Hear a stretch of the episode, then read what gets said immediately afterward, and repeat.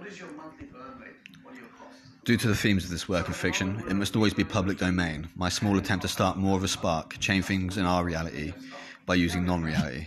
How many staff do you employ? Uh, seven. I'm going to actually record this next bit, which is basically that my works and stuff will never cost money.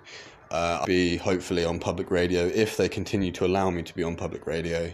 I will record as much as I can um, and add to the episodes as I go. There is a preview in episode one, which also there, that preview takes place again in episode two, but in episode two, issue two, sorry, it uh, it's it's going to tie into that.